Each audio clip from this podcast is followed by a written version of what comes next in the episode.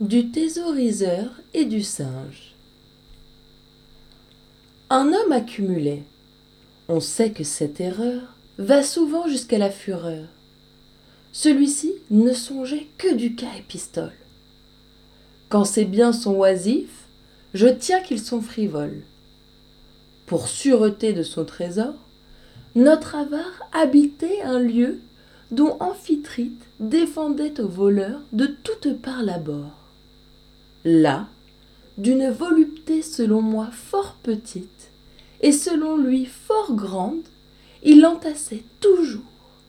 Il passait les nuits et les jours à compter, calculer, supputer sans relâche, calculant, supputant, comptant comme à la tâche, car il trouvait toujours du mécompte à son fait.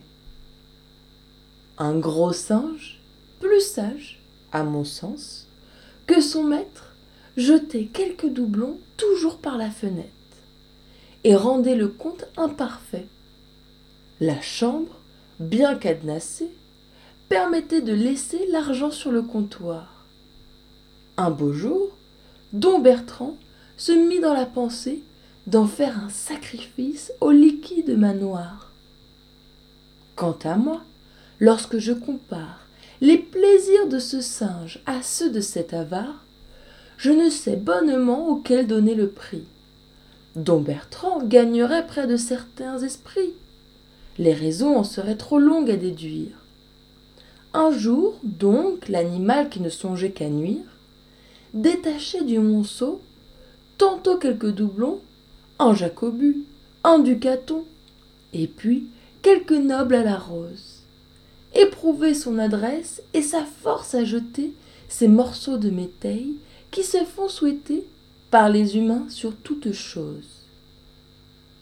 S'il n'avait entendu son compteur à la fin, mettre la clé dans la serrure, les ducats auraient tous pris le même chemin et couru la même aventure.